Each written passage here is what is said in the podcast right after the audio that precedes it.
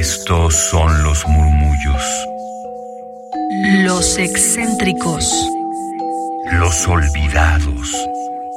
Los prohibidos.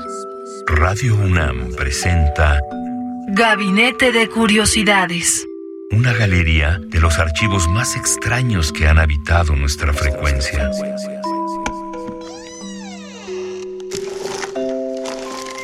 Experimentación sonora.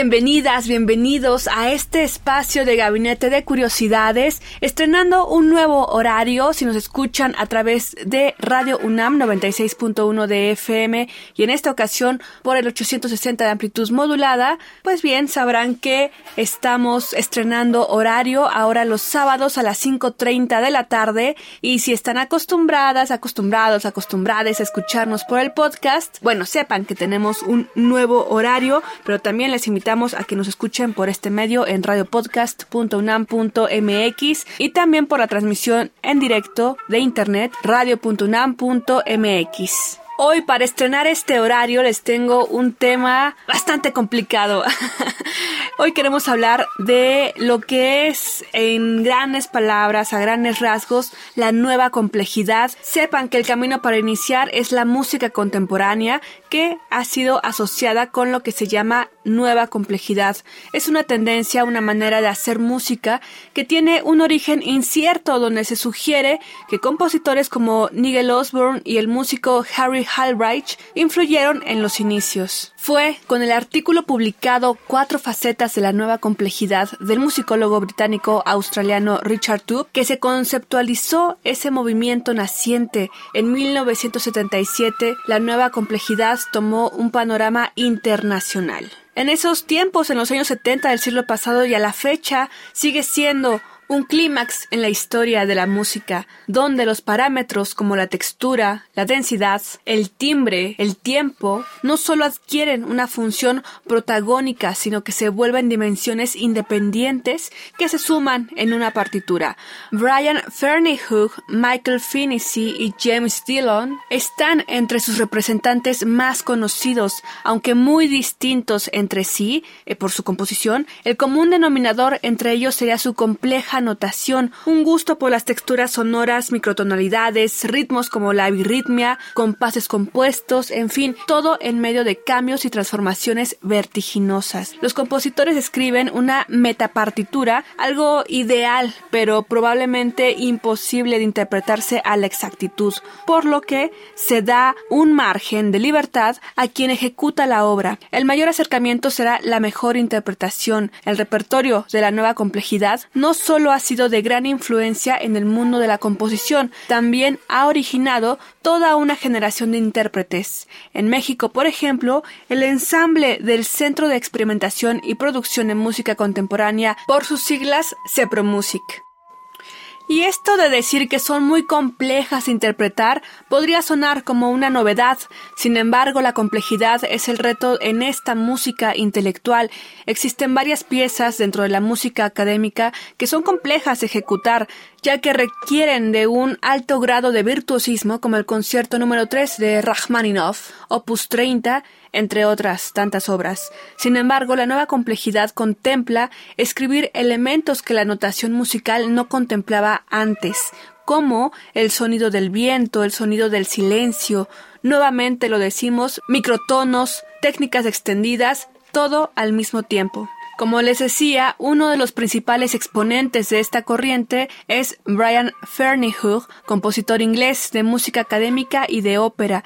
Es catedrático de composición y teoría musical en la Universidad Stanford y en este año 2021 celebró su cumpleaños número 78. Es uno de los compositores más importantes en la actualidad y en sus inicios se acercó a la escuela de composición nueva complejidad y como es costumbre, la estudió, la aprendió, la hizo y con ello pudo generar su propia voz y tomar un camino donde él se distingue por rechazar el serialismo y otros métodos generativos de composición que son considerados en esta escuela de la nueva complejidad, pero él decidió irse por otro camino y prefiere en su lugar utilizar sistemas solo para crear material y restricciones formales, mientras la realización parece ser más espontánea.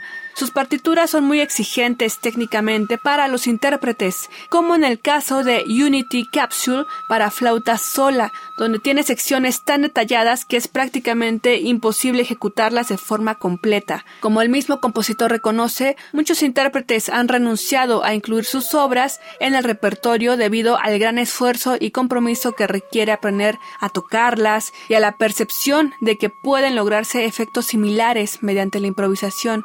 No obstante, sus composiciones tienen importantes defensores, entre los cuales están el cuarteto Arditi, el New Ensemble y el Exaudi Vocal Ensemble. Así que con ustedes esta obra Unity Capsule para flauta sola, compuesta de 1973 a 1976 por Brian Ferneyhough en la interpretación el flautista Colvin Björnsson.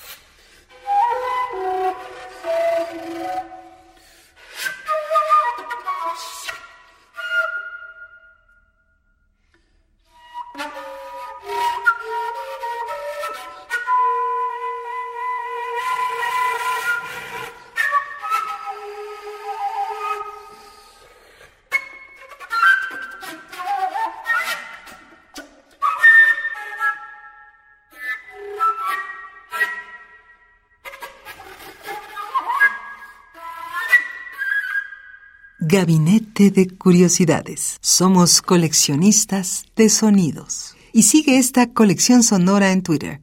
Gabinete C-Bajo. Radio UNAM. Experiencia sonora.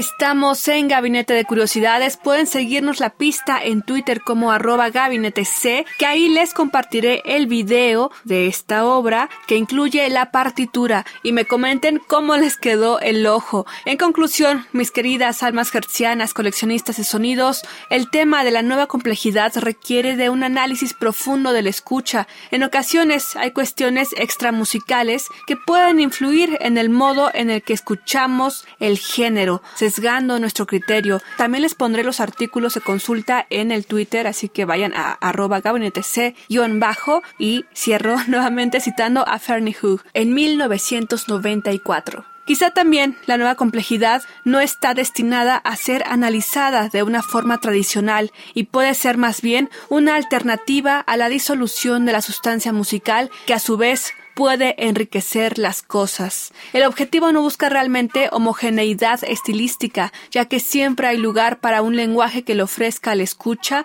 un panorama rico en formas vivas y en movimiento. Yo soy Frida Rebontulet, espero que este tema les haya gustado y escríbanos en Twitter arroba gabinete C-bajo. También búsquenos en Spotify en la lista de Radio UNAM como Gabinete de Curiosidades 2021 para conocer la oferta musical que les hemos programado en este programa, seguramente ahora con bastantes compositores de la nueva complejidad. Nos escuchamos en la siguiente emisión todos los sábados a las 5.30 de la tarde a través de la transmisión por internet radio.unam.mx, el 96.1 de FM, 860 de amplitud modulada, en resumen en Radio UNAM. Hasta la próxima. Radio UNAM presentó Gabinete de Curiosidades. Refugio de experimentación, memoria y diversidad sonora. Dispara tu curiosidad en la próxima emisión.